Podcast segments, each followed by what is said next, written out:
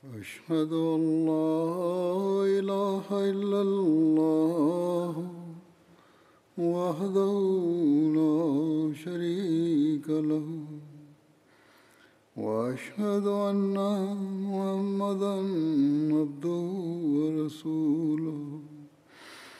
أما بعد فأعوذ بالله من الشيطان الرجيم.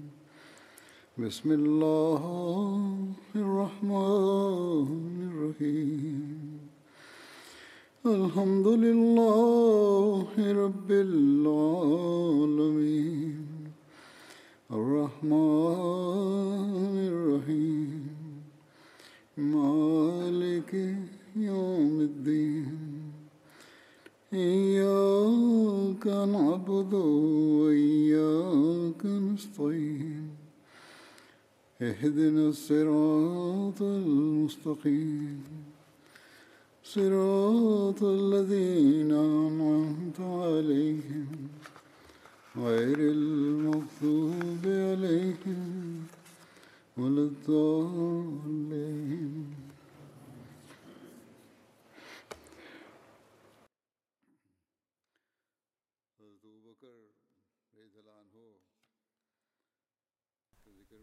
كان الحديث جاريا عن تحرير أبي بكر رضي الله عنه العبيد.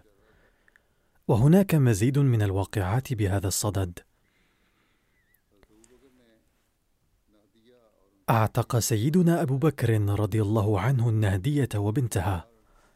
وكانتا أمتين لامرأة من بني عبد الدار. فمر بهما وقد بعثتهما سيدتهما بطحين لها. وهي تقول والله لا أعتقكما ابدا. فقال أبو بكر رضي الله عنه حلي يا أم فلان. فقالت حل أنت أفسدتهما فأعتقهما. قال فبكم هما؟ قالت بكذا وكذا. قال قد أخذتهما وهما حرتان.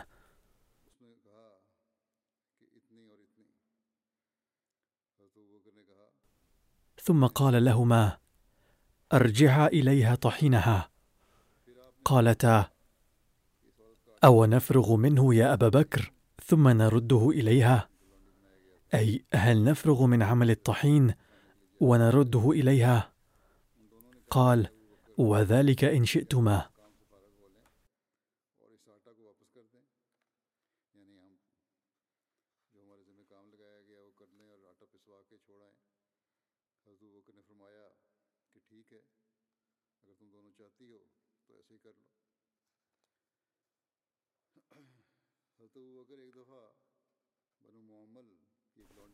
ومر أبو بكر بجارية بني مؤمل وهو حي من بني عدي بن كعب وكانت مسلمة وعمر بن الخطاب يعذبها لتترك الإسلام وهو يومئذ مشرك لم يسلم بعد وهو يضربها. حتى إذا مل قال إني لم أتركك إلا ملاله. أي إلا لأني قد تعبت بضربك. فتقول كذلك فعل الله بك. فابتاعها أبو بكر فأعتقها.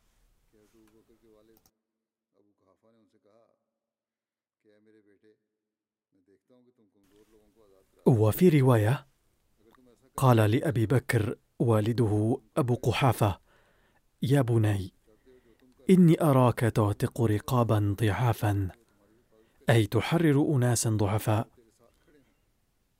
فلو أنك إذ فعلت ما فعلت اعتقت رجالا جلدا أي أقوياء يمنعونك ويقومون دونك. قال فقال أبو بكر رضي الله عنه يا أبت إني إنما أريد ما أريد الله. وقال بعض المفسرين ومنهم العلامة القرطبي والعلامة الآلوسي. إن الآيات التالية قد أنزلها الله تعالى في أبي بكر رضي الله عنه.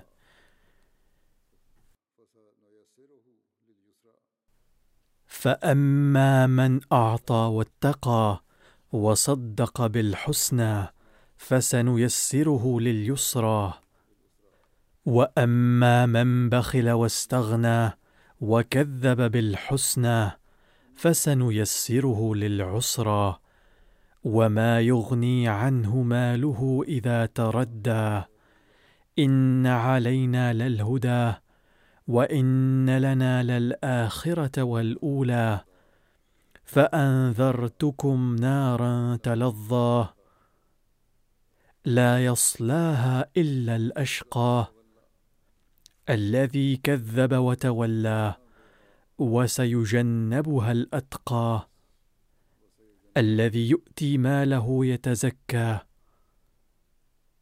وما لأحد عنده من نعمة تجزى إلا ابتغاء وجه ربه الأعلى ولسوف يرضى.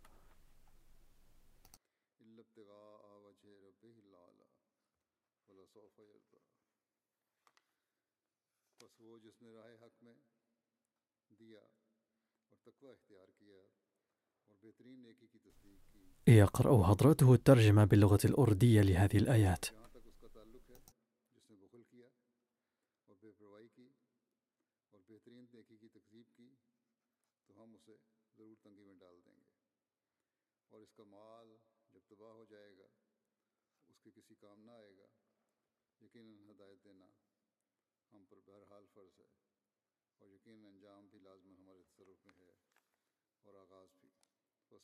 اس آگ سے ڈراتا ہوں، جو شعلہ زن ہے، اس میں کوئی داخل نہیں ہوگا، مگر سخت بدبخت، وہ جس نے جھٹلایا اور پیٹھ پھیر لی، جبکہ سب سے بڑھ کر متقی، اس سے ضرور بچایا جائے گا، جو اپنا مال دیتا ہے پاکیزگی چاہتے ہوئے۔ اور اس پر کسی کا احسان نہیں ہے کہ جس کا اس کی طرف سے بدلہ دیا جا رہا ہو۔ یہ محض اپنے رب رب اعلیٰ کی خوشنودی چاہتے ہو، چاہتے ہوئے خرچ کرتا ہے۔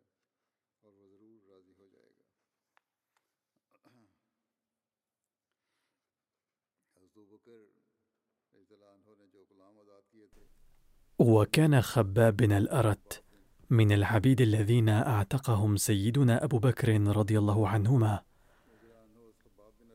وكتب حضرة المصلح الموعود رضي الله عنه وهو يتحدث عن خباب بن الأرت رضي الله عنه. وهناك صحابي آخر كان عبدا من قبل. نزع ذات مرة قميصه للاستحمام وكان شخص يقف بالقرب منه ورأى أن جلد ظهره قاس خشن مثل جلد الجاموس. فأخذته الحيرة برؤية هذا فسأله منذ متى وأنت مصاب بهذا المرض؟ فجلد ظهرك قاس مثل جلد الحيوان.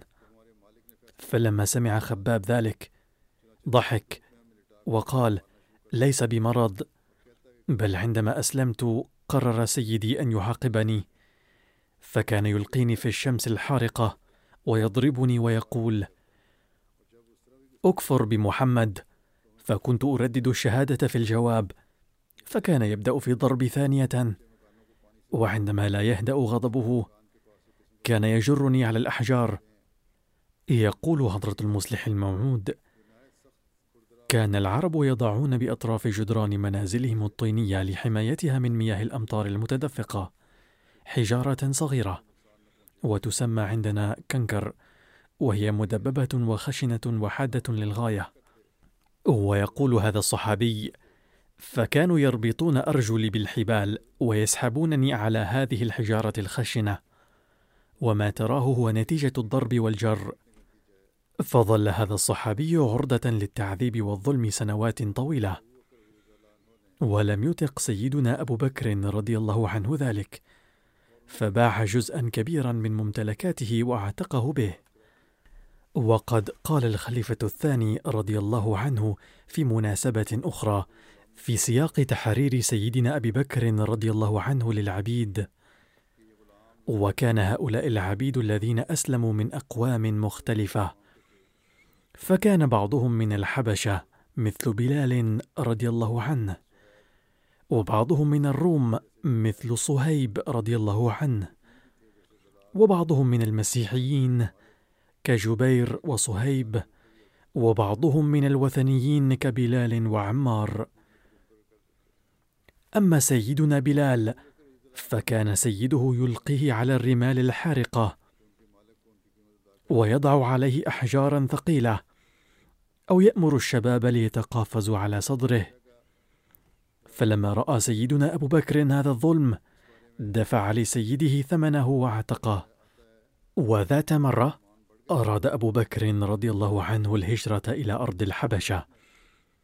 وقد ورد في ذلك أنه لما كثر المسلمون وظهر الإسلام أقبل كفار قريش على من آمن من قبائلهم يعذبونهم ويؤذونهم ليردوهم عن دينهم. فقال رسول الله صلى الله عليه وسلم للمؤمنين تفرقوا في الأرض فإن الله سيجمعكم. قالوا إلى أين نذهب؟ قال إلى ها هنا.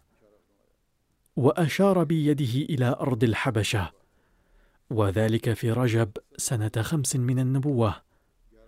فهاجروا بأمر النبي صلى الله عليه وسلم إلى الحبشة وكانوا أحد عشر رجلا وأربع نسوة. وبعد هجرة هؤلاء المسلمين إلى الحبشة تعرض سيدنا أبو بكر رضي الله عنه للأذى. فأراد الهجرة إلى الحبشة. وهناك رواية بهذا الشأن في البخاري عن عائشة رضي الله عنها. لما ابتلي المسلمون خرج أبو بكر مهاجرا نحو أرض الحبشة. حتى إذا بلغ برك الغماد وهي مدينة يمنية ساحلية على مسافة خمس ليال من مكة لقيه ابن الدغنة وهو سيد القارة. فقال أين تريد يا أبا بكر؟ فقال أبو بكر أخرجني قومي فأريد أن أسيح في الأرض وأعبد ربي. قال ابن الدغنة فإن مثلك يا أبا بكر لا يخرج ولا يخرج. إنك تكسب المعدوم وتصل الرحم وتحمل الكل وتقري الضيف وتعين على نوائب الحق.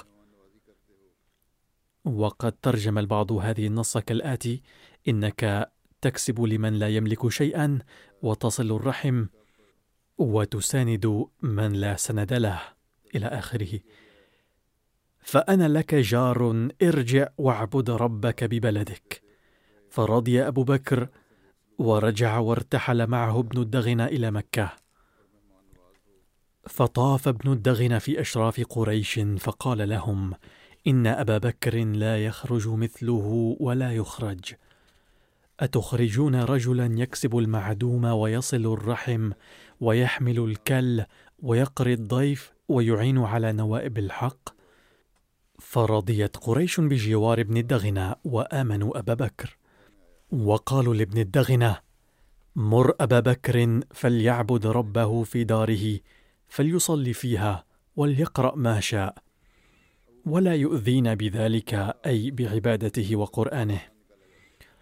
ولا يستعلن به.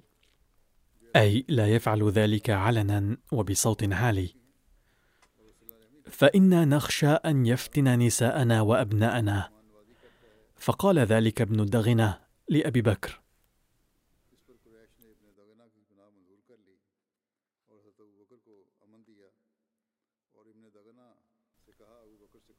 فلبث أبو بكر بذلك يعبد ربه في داره ولا يستعلن بصلاته ولا يقرأ في غير داره. ثم بدا لأبي بكر فابتنى مسجدا أي خصص مكانا لأداء الصلاة بفناء داره وكان يصلي فيه ويقرأ القرآن. فينقذف أي يزدحم عليه نساء المشركين وأبناؤهم وهم يعجبون منه وينظرون إليه.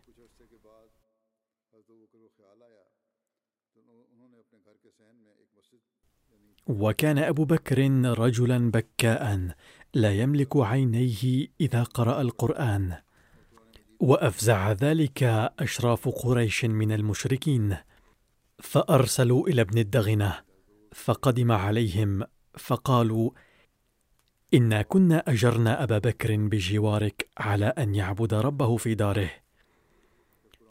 فقد جاوز ذلك فابتنى مسجدا بفناء داره. فأعلن بالصلاة والقراءة فيه. وإنا قد خشينا أن يفتن نساءنا وأبناءنا. فانهاه. فإن أحب أن يقتصر على أن يعبد ربه في داره فعل. وإن أبى إلا أن يعلن بذلك فسله أن يرد إليك ذمتك. فإنا قد كرهنا أن نخفرك ولسنا مقرين لأبي بكر الاستعلان أي أن يعبد الله علنا.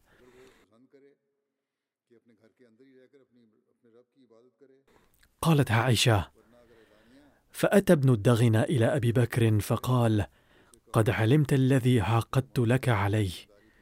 فإما أن تقتصر على ذلك وإما أن ترجع إلي ذمتي. فإني لا أحب أن تسمع العرب أني أخفرت في رجل عقدت له. فقال أبو بكر فإني أرد إليك جوارك وأرضى بجوار الله عز وجل.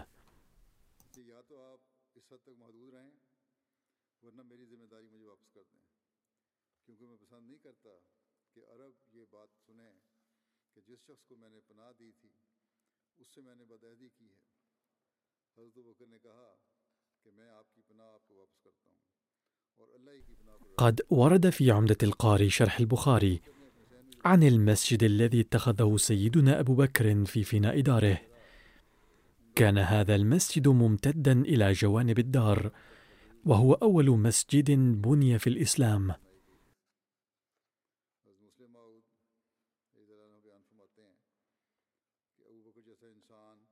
قال سيدنا المصلح الموعود رضي الله عنه أما أبو بكر فكان له أياد على أهل مكة كلهم. وكان ينفق كل ما يكسبه على تحرير العبيد. فخرج مرة من مكة مهاجرا فلقيه أحد زعمائها وسأله عن قصده. فأجاب لم تعد هذه المدينة آمنة لي فأهاجر منها. فقال هذا الزعيم إذا خرج منها إنسان صالح مثلك عمها الخراب فلن أسمح لك بمغادرتها. ثم أجاره في جواره. فكان من عادة أبي بكر أن يقرأ القرآن في الصباح. وكان أطفال الحي ونساؤه يجتمعون ويصغون إلى قراءته. إذ كان صوته عذبا رقيقا مليئا بالحزن.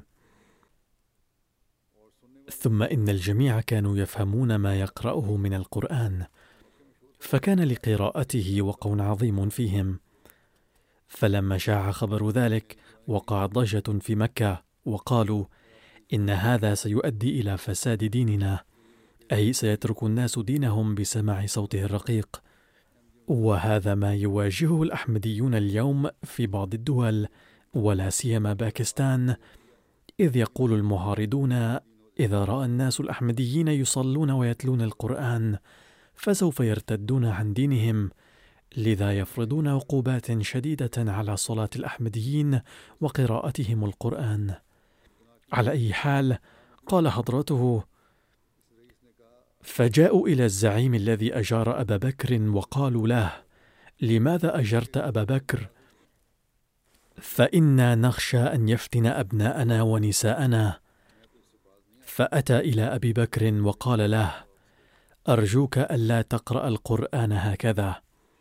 فهذا يثير سخط القوم.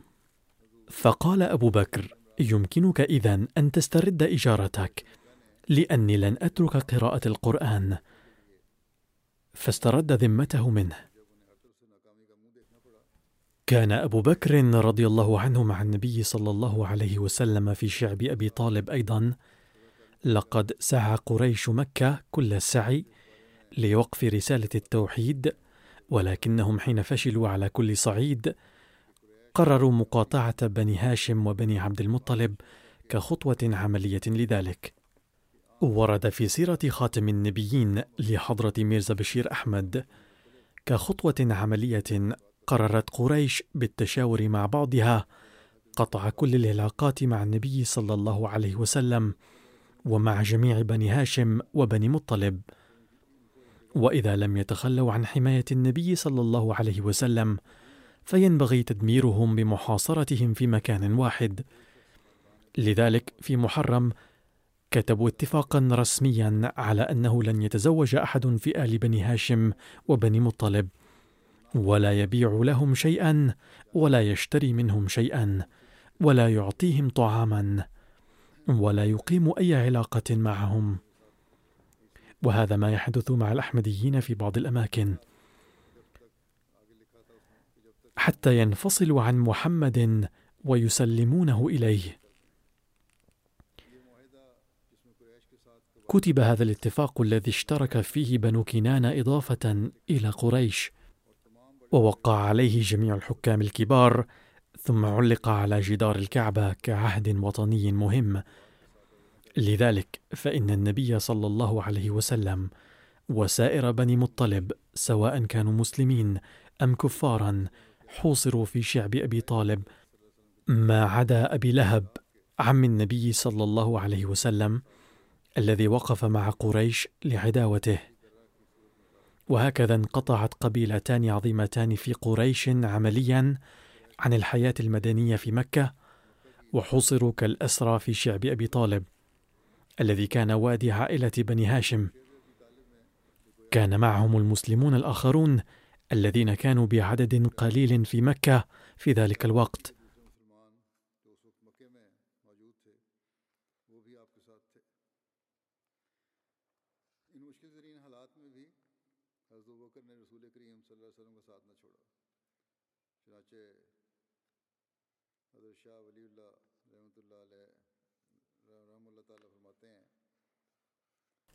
وفي هذه الظروف القاسية أيضا وقف أبو بكر رضي الله عنه مع النبي صلى الله عليه وسلم.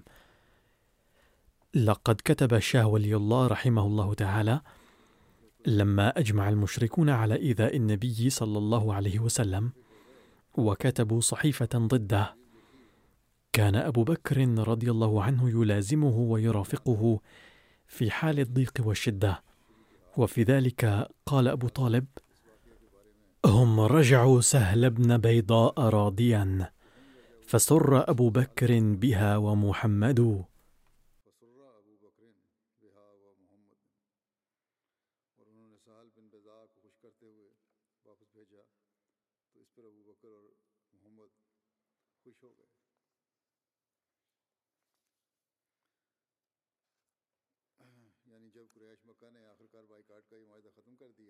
يعني حين ألغى قريش مكة أخيرا اتفاقية المقاطعة هذه قال أبو طالب أبياتا من الشعر في تلك المناسبة منها هذا البيت المذكور. ورد عن اشتراط أبي بكر على النبوءة المتعلقة بغلبة الروم عن ابن عباس في قول الله تعالى ألف لام ميم غلبت الروم في أدنى الأرض. قال غلبت وغلبت.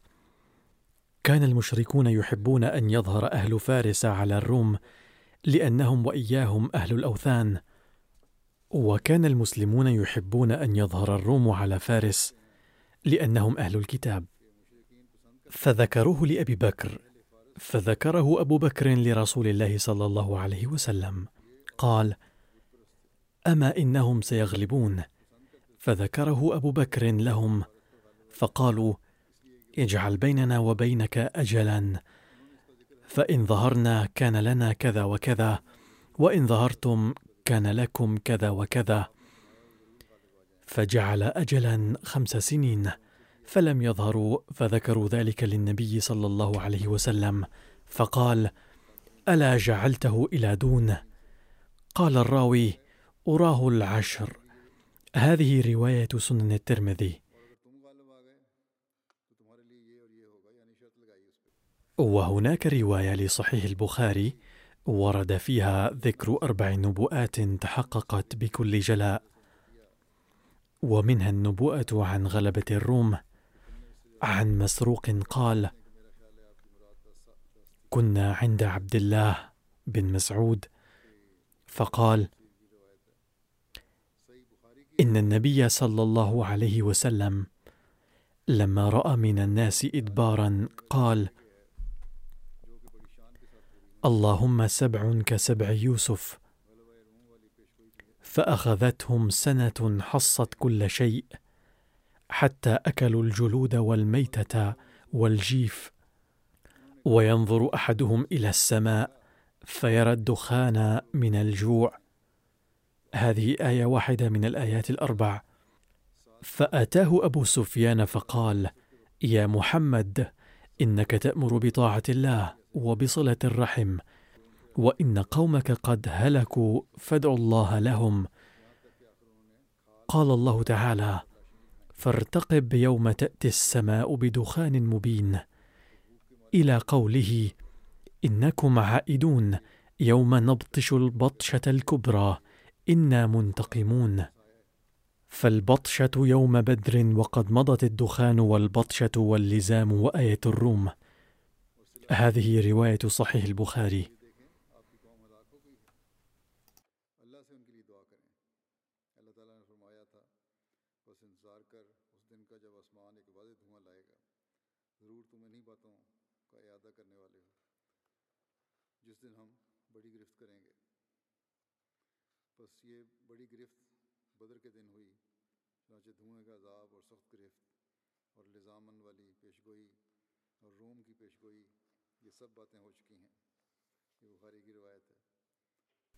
وفي شرح هذا الحديث كتب العلامة بدر الدين عن آية الروم وهو أن المسلمين حين اقتتلت فارس والروم كانوا يحبون ظهور الروم على فارس لأنهم أهل الكتاب.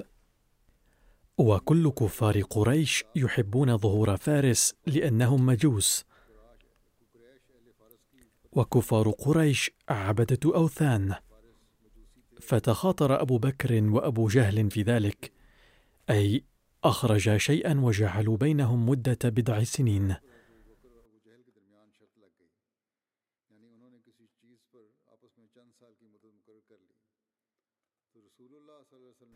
فقال النبي صلى الله عليه وسلم إن البضع قد يكون إلى تسع. أو قال إلى سبع فزده في المدة أو في الخطار. ففعل فغلبت الروم. فقال تعالى ألف ميم غلبت الروم. في أدنى الأرض وهم من بعد غلبهم سيغلبون. في بضع سنين لله الأمر من قبل ومن بعد ويومئذ يفرح المؤمنون بنصر الله.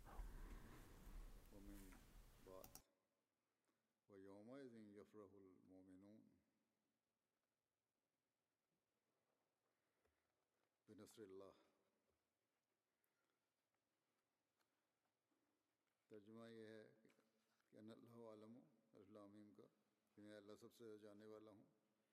अहल रोम मगलूब किए गए, करीब की ज़मीन में, और वो अपने मगलूब होने के बाद फिर ज़रूर गालब आ जाएँगे। तीन से नौ साल के अरसे तक हुक्म अल्लाह ही का चलता है, पहले भी और बाद में भी। और उस दिन मोमिन भी अपनी फतवाहत से बहुत खुश होंगे, जो अल्लाह की नुसरत से होगी और शाह भी कहते हैं कि इसको शर्त लगाना हलाल था। मिर्ज़ा बशीर साहब ने इस बारे में लिखा है كتب حضرة ميرزا بشير أحمد رضي الله عنه في ذلك قبل الإسلام وفي الأيام الأولى للإسلام كانت هناك إمبراطوريتان من أقوى وأكبر إمبراطوريتين في العالم المتحضر الإمبراطورية الفارسية والإمبراطورية الرومانية وكانتا بالقرب من شبه الجزيرة العربية. الإمبراطورية الفارسية في الشمال الشرقي والإمبراطورية الرومانية في الشمال الغربي وبما أن هذه الممالك كانت تحد بعضها البعض فكانتا تتقاتل فيما بينهما في بعض الأحيان. وفي ذلك الزمن حين أنبئ بهذه النبوءة كانتا في حرب وكان الفرس قد أخضعوا الروم واستولوا على العديد من أراضيهم القيمة. وكانوا يقيمون سيطرتهم عليهم باستمرار. كان قريش عبدة الأوثان وكذلك الفرس. لذا كان قريش سعداء على فتوح الفرس. لكن المسلمين تعاطفوا مع الإمبراطورية الرومانية لأن الإمبراطورية الرومانية كانت مسيحية. والمسيحيون لكونهم أهل الكتاب ولنسبتهم إلى عيسى بن مريم عليه السلام كانوا أقرب إلى المسلمين مقارنة بالمشركين والمجوس. وفي هذه الظروف أنبأ النبي صلى الله عليه وسلم بعد الوحي الإلهي أنه على الرغم من أن الروم مغلوبون حاليا على يد الفرس إلا أنهم سيغلبون الفرس في غضون بضع سنوات وسيكون المؤمنون سعداء في ذلك اليوم. عند سماع هذه النبوءة بدأ المسلمون الذين يذكر بينهم اسم حضرة أبي بكر رضي الله عنه بشكل خاص يعلنون في مكة بأن إلهنا قد أنبأ بأن الروم سيغلبون قريبا على الفرس. فردت قريش أنه إذا كان هذا النبأ صحيحا فلنراهن لأن الرهان في ذلك الوقت لم يكن ممنوعا في الإسلام. لذا قبله أبو بكر رضي الله عنه. وفرض شرطا بين رؤساء قريش وأبي بكر على هزيمة بعض الإبل. وحددت مدة ست سنوات فلما علم بها النبي صلى الله عليه وسلم قال تحديد فترة ست سنوات هو خطأ لأن الله تعالى قال في بضع سنين وهي من الثلاث إلى التسع حسب المصطلح العربي. هذا هو الوقت الذي كان يقيم فيه بمكة ولم يهاجر وفي غضون الوقت المحدد انقلبت الحرب فجأة. واجتاحت روما بلاد فارس واستعادت في وقت قصير كل أراضيها وذلك بعد الهجرة. وبعد الهجرة كان الروم قد أحرزوا الفتح. وفي ذلك يقول سيدنا المصلح الموعود رضي الله عنه كان رسول الله صلى الله عليه وسلم ما زال في مكة حين شاع الخبر في العرب أن الفرس هزموا الروم ففرح أهل مكة بذلك كثيرا. إذ كانوا مشركين وكان الفرس أيضا مشركين. ووجدوا فيه تفاؤلا جيدا وزعموا أنهم أيضا سينتصرون على محمد رسول الله صلى الله عليه وسلم. فهذا ما توصلوا إليه تفاؤلا. وفي الطرف الآخر أنبأ الله سيدنا محمدا رسول الله صلى الله عليه وسلم. ألف لام ميم غلبت الروم في أدنى الأرض وهم من بعد غلبهم سيغلبون في بضع سنين. أي صحيح أن الحكومة الرومية منيت بهزائم متتالية في الشام لكن لا تعتبروها نهائية إذ سيغلب الروم بعد كونهم مغلوبين خلال تسع سنين.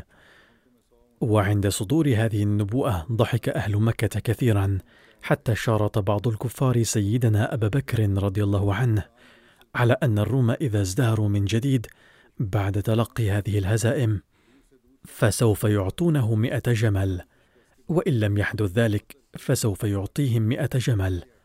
في الظاهر كان احتمال تحقق هذه النبوءة يستبعد بانتظام حيث تقهقر الجيش الرومي عن جبهات عدة بعد تلقي الهزيمة في الشام. حتى وصلت جيوش الفرس إلى أطراف بحيرة مرمورة. وانقطعت القسطنطينية تماما عن حكوماتها الآسوية وصارت الحكومة الرومية القوية ولاية فقط. لكن كلام الله كان لابد أن يتحقق فقد تحقق. ففي حالة اليأس المتناهي خرج ملك الروم مع جيوشه من القسطنطينية للهجوم الأخير ونزل على الساحل الآسيوي وبدأ المعركة الحاسمة مع الفرس. وانتصر الجنود الروم رغم قلة عددهم وعتادهم على الفرس بحسب نبوءة القرآن الكريم. وهرب جيش الفرس حيث لم يتوقف قبل حدود الفارس واستعادت الحكومة الرومية السيطرة على البلاد الإفريقية والآسيوية المفتوحة. يقول سيدنا المسيح الموعود عليه السلام حين شارت أبو بكر الصديق أبا جهل وجعل مدار الشرط في نبوءة القرآن الكريم. ألف لام ميم غلبت الروم في أدنى الأرض وهم من بعد غلبهم سيغلبون في بضع سنين. مدة ثلاثة أعوام لتحققها. غير النبي صلى الله عليه وسلم بفراسته في الشرط بعض الشيء فورا نظرا إلى طبيعة النبوءة. وقال لأبي بكر إن عبارة بضع سنين مجملة وتطلق في معظم الأحيان على مدة تمتد إلى تسع سنين. ثم حين عرض النبي صلى الله عليه وسلم على القبائل أي عرض عليهم دعواه كان يرافقه سيدنا أبو بكر فلما أراد الله إظهار دينه وإكرام نبيه وإعزازه وإنجاز وعده. خرج النبي صلى الله عليه وسلم في أيام الحج وقابل قبيلتي الأنصار الأوس والخزرج فعرض نفسه على قبائل العرب كما كان يصنع في كل سنة أيام الحج. ففي رواية عن علي بن أبي طالب قال: لما أمر الله نبيه أن يعرض نفسه على قبائل العرب خرجت أنا وأبو بكر برفقة النبي صلى الله عليه وسلم إلى منى حتى وصلنا إلى مجلس من مجالس العرب. وتقدم أبو بكر فقال ممن القوم؟ قالوا من ربيعة.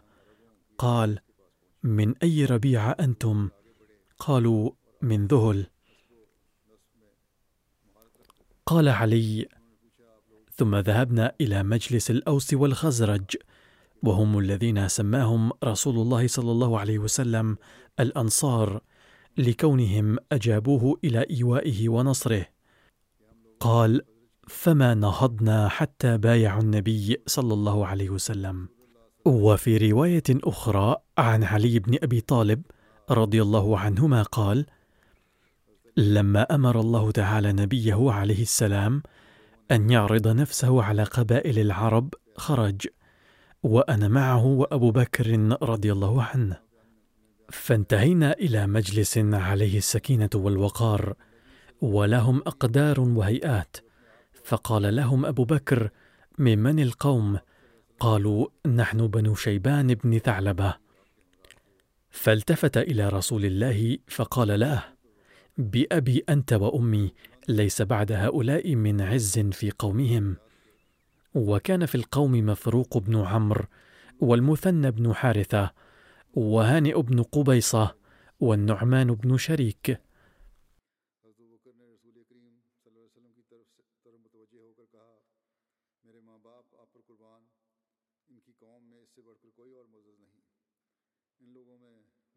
فتلا عليهم رسول الله صلى الله عليه وسلم قل تعالوا أتل ما حرم ربكم عليكم ألا تشركوا به شيئا وبالوالدين إحسانا ولا تقتلوا أولادكم من إملاق نحن نرزقكم وإياهم ولا تقربوا الفواحش ما ظهر منها وما بطن ولا تقتلوا النفس التي حرم الله إلا بالحق ذلكم وصاكم به لعلكم تعقلون ولا تقربوا الفواحش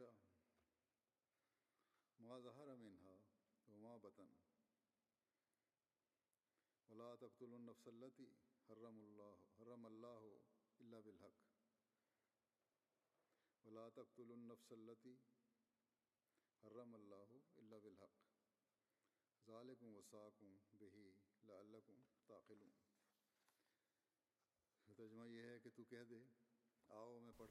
يقرأ حضرته الترجمة الأردية لهذه الآية.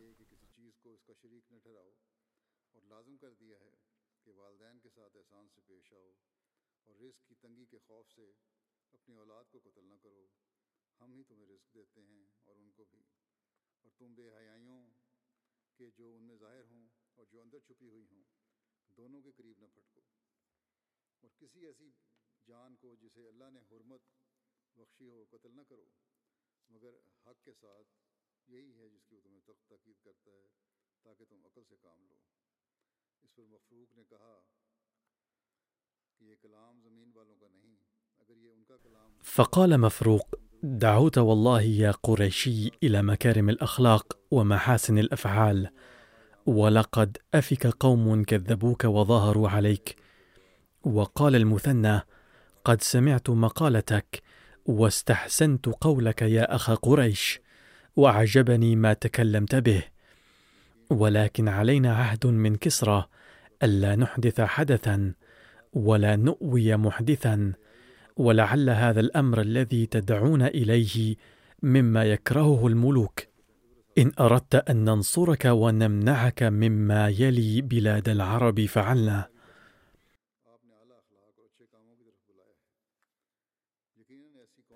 فقال لهم رسول الله ما أسأتم الرد إذ أفصحتم بالصدق إنه لا يقوم بدين الله إلا من حاطه من جميع جوانبه. ثم نهض رسول الله صلى الله عليه وسلم قابضا على يد أبي بكر. في رواية أنه قال إذا أورثكم الله خلال مدة قصيرة أرض هؤلاء أي كسرى وملككم نساءهم فهل ستسبحون الله وتقدسونه يا ترى؟ قالوا بعد سماع ذلك يا إلهي نحن جاهزون.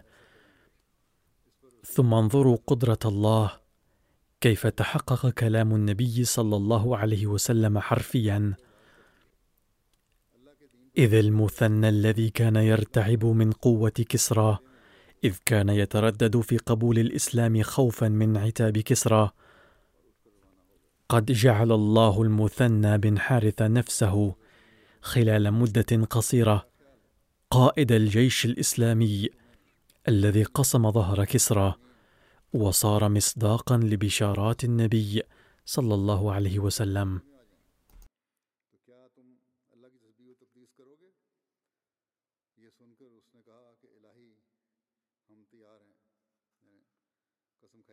ومثل ذلك هناك رواية بمناسبة الحج أنه لما قدم بكر بن وائل مكة للحج قال رسول الله صلى الله عليه وسلم لأبي بكر ائتهم وعرضني عليهم أي فليبلغهم دعوى حضرته صلى الله عليه وسلم.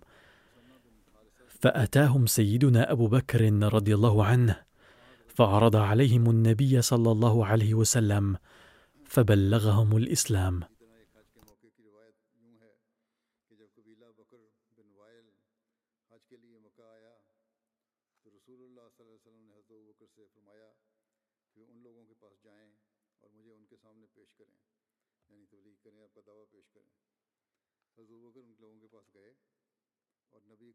اليوم أود أن أطلب منكم الدعاء للأحمديين في أفغانستان فهم يواجهون اوضاعا صعبة جدا. فقد اعتقل بعضهم والأولاد والنسوان قلقون في بيوتهم. والرجال الذين هم خارج البيت ولم يعتقلوا هم أيضا مشردون حيث يواجهون خطر الاعتقال. ادعوا الله أن يفرج عنهم ويخرجهم من هذا المأزق. وادعوا للأحمديين في باكستان أيضا فالأوضاع عموما هناك أيضا حرجة حيث تحدث واقعة في مكان أو آخر والناس يؤذون الأحمديين. وادعوا الله إجمالا أن يوفق العالم لمعرفة سيدنا المسيح الموعود عليه السلام ويقضي على كل شر ويدرك العالم حقيقة خالقه. والآن سأذكر بعض المرحومين ولاحقا أصلي عليهم جنازة الغائب. أولهم الحاج عبد الرحمن عينن فكان غنيا وخدم الجماعة سابقا بصفته سكرتير الأمور العامة ومنظما للجلسة السنوية في غانا. توفي عن عمر يناهز 81 سنة. إنا لله وإنا إليه راجعون. وكان والداه كلاهما أحمديين. فكان قد قبل الأحمدية. كان المرحوم قد تلقى الدراسة العليا من مصر وبعد إنهاء الدراسات العليا من مصر بدأ حياته العملية حيث بعد العودة إلى بلده غانا عمل مديرا لشتى الشركات الكبيرة في غانا وعمل مدة في نيجيريا أيضا. ثم فتح شركة خاصة وكان رئيس المديرين. فكان رجلا صالحا ومخلصا جدا. ووفق لخدمة مثالية للجماعة وآثر مصلحة الجماعة على أعماله الخاصة طول الحياة فقد عمل على مناصب شتى وخدم الجماعة. فكان يرى سعادته دوما في إطاعة أمير الجماعة وكان كثيرا ما يأتي إلى مركز الجماعة صباحا باكرا. ويسأل أمير الجماعة إذا كان هناك عمل للجماعة ليقوم به ثم كان يتوجه إلى عمله. ظل رئيسا لمقاطعة أكرا الكبرى لمدة طويلة ثم ظل رئيسا لمجلس أنصار الله من عام 1989 إلى 98 ثم خدم فترة طويلة بوصفه سكرتيرا للشؤون العامة ثم وفق للخدمة كمدير للجلسة السنوية. وكان يخدم الجماعة كمؤتمن وطني عند وفاته. كان مستعدا لمساعدة الجميع كل حين وكان سخيا. لم تكن مواساته تقتصر على أسرته فحسب بل كانت ممتدة لتشمل الأعزاء والأقارب والأفراد والجماعة وأهل حيه بغض النظر عن انتمائهم الديني كان وفيا بالجماعة وكان جنديا وفيا للخلافة. كان دائما يعطي الأولوية لمصالح الجماعة على كل شيء آخر ولم يهتم أبدا بأي معارضة. اعتاد على أداء التهجد بشكل منتظم وكان يواظب عليها في الحل والترحال. كان منضما إلى نظام الوصية وكان مواظبا على أداء التبرعات ترك خلفه زوجته وخمسة أبناء وخمس بنات. يقول داعيتنا في غانا الحافظ مبشر أحمد كان المرحوم يتحلى بكثير من البصيرة والفراسة وكان يتكلم بكلام منطقي ولكن بإيجاز شديد وكان يصل مباشرة إلى جوهر الأمر ولبه. يقول ذات مرة خلال اجتماع مجلس الإدارة أبدى الجميع عن رأيه في قضية طال البحث حولها. أما هو فظل يستمع إليه بكل هدوء وعندما جاء دوره قال لقد وصلنا قرار الخليفة في هذا الخصوص فلا داعي لمناقشته مجددا لأنه إذا وصل قرار الخليفة في قضية ما فلا ينبغي إبداء الرأي فيها بل ينبغي العمل بقرار الخليفة بحذافيره. لقد أعطى الله تعالى للجماعة مثل هؤلاء المخلصين حتى في المناطق النائية. الجنازة التالية هي للسيد ذياب علي محمد الجبالي الذي انتقل إلى رحمة الله تعالى في الأيام الماضية. إنا لله وإنا إليه راجعون. كان من فرع الجماعة في الأردن. كتب رئيس الجماعة في الأردن. بايع السيد الجبالي في عام 2012 وكان أحمديا وحيدا في منطقته وكانت زوجته مبايعة تقليدية على دين زوجها. كان المرحوم كالجبل في ثباته على إيمانه بالمسيح الموعود عليه السلام وبالأحمدية وبالخلافة نموذجا في الثبات والصمود بالرغم من المعارضة الكبيرة والضغوط العائلية والاجتماعية والجهات الأخرى. كان مدافعا قويا عن الأحمدية وغيورا جدا على الخلافة والجماعة. كان محبا للتعلم والتبليغ وكثيرا ما كان يتصل بي وفي ساعة متأخرة من الليل مستفسرا عن بعض الأمور. وكذلك جرت حوارات متعددة في بيته مع المعارضين من بلدته ومع أقربائه. كان مريضا بالسكر وكانت معاناته شديدة وفي النهاية توفي جراءها. ولكن حاول أقاربه استغلال مرضه فقالوا له بأنك تعرضت لهذا المرض بسبب الأحمدية فاترك الأحمدية حتى نشهد لك يوم القيامة. وكان جوابه مباشرا وقويا اللهم لا تمتني إلا مسلما احمديا. الجنازة التالية هي للسيد دين محمد شاهد الداعيه المتقاعد الذي كان يعيش حاليا في كندا. وتوفي في الأيام الماضية عن عمر يناهز 92 عاما. إنا لله وإنا إليه راجعون. لقد جاءت الأحمدية في عائلته عن طريق والده الذي وفق للمبايعة عام 1938 اصطحبه والده إلى الجلسة السنوية في قاديان عام 1940 حيث أعجب والده بالجو التربوي والديني لقاديان. وكان دين محمد مولعا بالقراءة والكتابة لذلك فقد تركه والده تحت رعاية مير محمد إسحاق في قاديان بينما كان لا يزال في الحادي عشر من عمره. وهكذا فقد أكمل تعليمه هناك. لقد حصل على شهادة شاهد من الجامعة الأحمدية عام 1953 وعمل كداعية في مدن مختلفة من باكستان. وخدم في جزر فيجي كرئيس المبشرين لمدة ثلاث أو أربع سنوات. كما اشتغل في منصب السكرتير للإعلام لفترة طويلة في ربوة. لقد ألف أربعة كتب كما وفق لكتابة العديد من المقالات العلمية. كان لديه شغف كبير بالتبشير وكان يتبنى لذلك أساليب جديدة ومتنوعة. كان منضما إلى نظام الوصية بفضل الله تعالى لقد ترك وراءه إلى جانب زوجته ابنين وثلاث بنات. الجنازة التالية هي للسيد ميا رفيق أحمد الذي كان يعمل في مكتب الجلسة السنوية وقد توفي في الفترة الأخيرة عن عمر يناهز سبعا وثمانين عاما. إن لله وإنا إليه راجعون. كان اسم والده بشير أحمد الذي كان قد هاجر من قاديان إلى كويتا قبل استقلال باكستان. ووفق للخدمة بصفته أمير الجماعة في كويتا. لقد جاءت الأحمدية في عائلة السيد ميا رفيق من خلال جده الدكتور عبد الله أحد صحابة المسيح الموعود عليه السلام. لقد حصل السيد ميا رفيق في عام 1960 على بكالوريوس في الهندسة الميكانيكية من كلية الهندسة في لاهور وبعد ذلك ظل يعمل في دوائر مختلفة ثم انتقل إلى تنزانيا وأقام فيها قرابة عشر سنوات واستمر يعمل في مجال التدريس إلى جانب عمله في الشركة.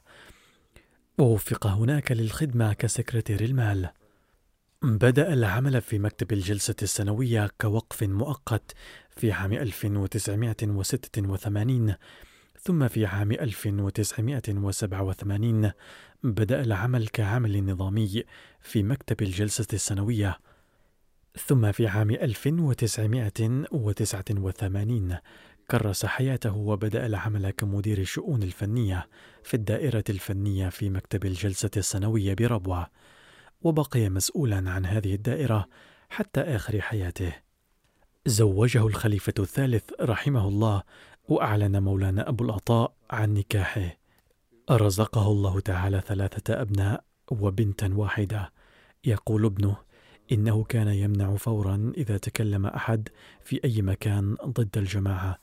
لقد كان يحب الخلافة حبا جما.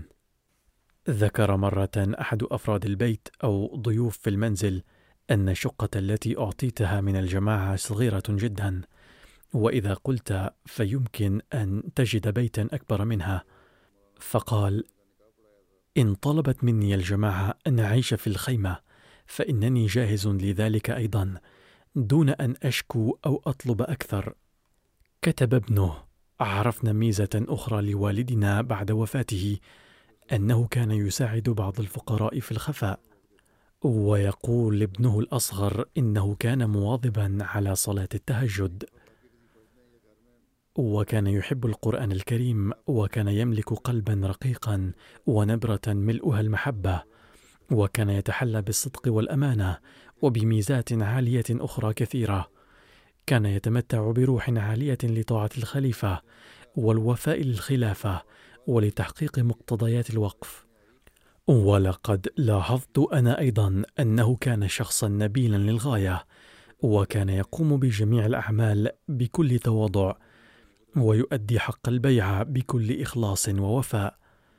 وكذلك كان يسعى جاهدا لتوفير أموال الجماعة والاستفادة الأكثر بنفقات أقل. لقد صمم بعض الماكينات لخبز الخبز واشتغل في هذا المجال كثيرا في ربوة ثم يقول لقد رأيته دائما يتحلى بالصبر والهمة في حالة الشدة والقلق ورأيته يتلو القرآن الكريم في وقت الضيق والشدة ولم يشعرنا في مرضه ولا في الفترة ما قبل موته أنه يعاني من شيء. كان يقوم بكل عمل بكل أمانة وحماس كما ذكر سابقا. الجنازة التالية هي للسيدة قانتة ظفر زوجة السيد إحسان الله ظفر الأمير السابق للجماعة في أمريكا التي توفيت في حادث سيارة مؤخرا. إنا لله وإنا إليه راجعون. ولدت في عام 1941 وكان الشدري عظم علي القاضي المتقاعد من المحكمة الوسطى والدها وجدها لأمها الشودري فقير محمد. وفق للخدمة كالناظر للشؤون العامة فور تقسيم الهند. كانت تتحلى بفضائل كثيرة وبطبيعة مبتهجة. كانت ترتبط بالخلافة بعلاقة الوفاء وكثيرا ما عبرت عنها. كانت تعشق القرآن وتكن تقديرا وحبا كبيرين للنبي صلى الله عليه وسلم والمسيح الموعود عليه السلام. وحاولت خلق هذا الحب والتقدير في قلوب أولادها أيضا. كانت منضمة إلى نظام الوصية بفضل الله تعالى.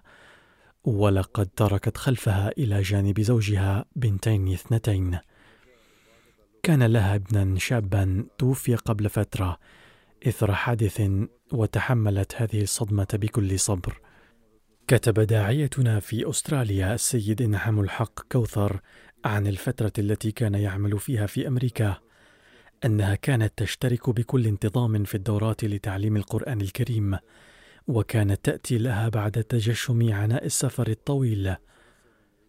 كانت حاصلة على شهادة الدكتوراه إلا أنها كانت تتسم بطبع بسيط ومتواضع. لم يكن في طبعها ما يسمى بالتفاخر أو الرياء. كانت تهتم كثيرا بالفقراء والمعوزين. وكانت تعامل الدعاة كأم رؤوم وتكن لهم التقدير والإحترام. وكانت تقوم بجميع الخدمات بكل تواضع. كانت توصي السيدات دائما أن يضعن الأحذية في المكان المخصص لها وإن لم تكن إحداهن تفعل ذلك فإنها كانت تأخذها وتقوم بهذا العمل. بل إضافة إلى ذلك كانت تشترك بكل تواضع في أعمال تنظيف المسجد وغيرها. يقول الداعية بأنها كانت خالية تماما من أي نوع من التكبر والرياء. كانت تلبس لباسا بسيطا وتعامل الجميع بكل لطف. لم تغضب قط على أحد أو استاءت منه بل كانت تحسن إلى الجميع وكانت تلبي كل نداء من الخليفة وتشترك في كل مشروع يتم تقديمه من قبله. غفر الله تعالى جميع المتوفين ورحمهم ورفع درجاتهم ووفق ذراريهم أيضا لاقتفاء أثر أقدامهم. آمين.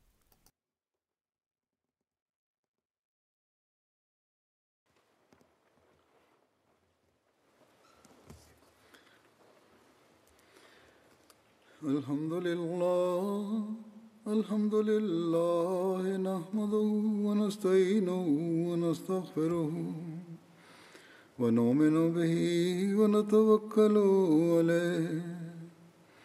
ونعوذ بالله من شرور أنفسنا ومن سيئات أعمالنا. من يهده الله فلا مضل له ومن يضلل فلا هادي له. ونشهد أن لا إله إلا الله. ونشهد أن محمدا عبده ورسوله. عباد الله رحمكم الله. إن الله يأمر بالعدل واللسان وإيتاء ذي القربى. وينهى عن الفحشاء والمنكر والبغي. يعظكم لعلكم تذكرون. اذكروا الله يذكركم ودوه يستجب لكم ولذكر الله أكبر.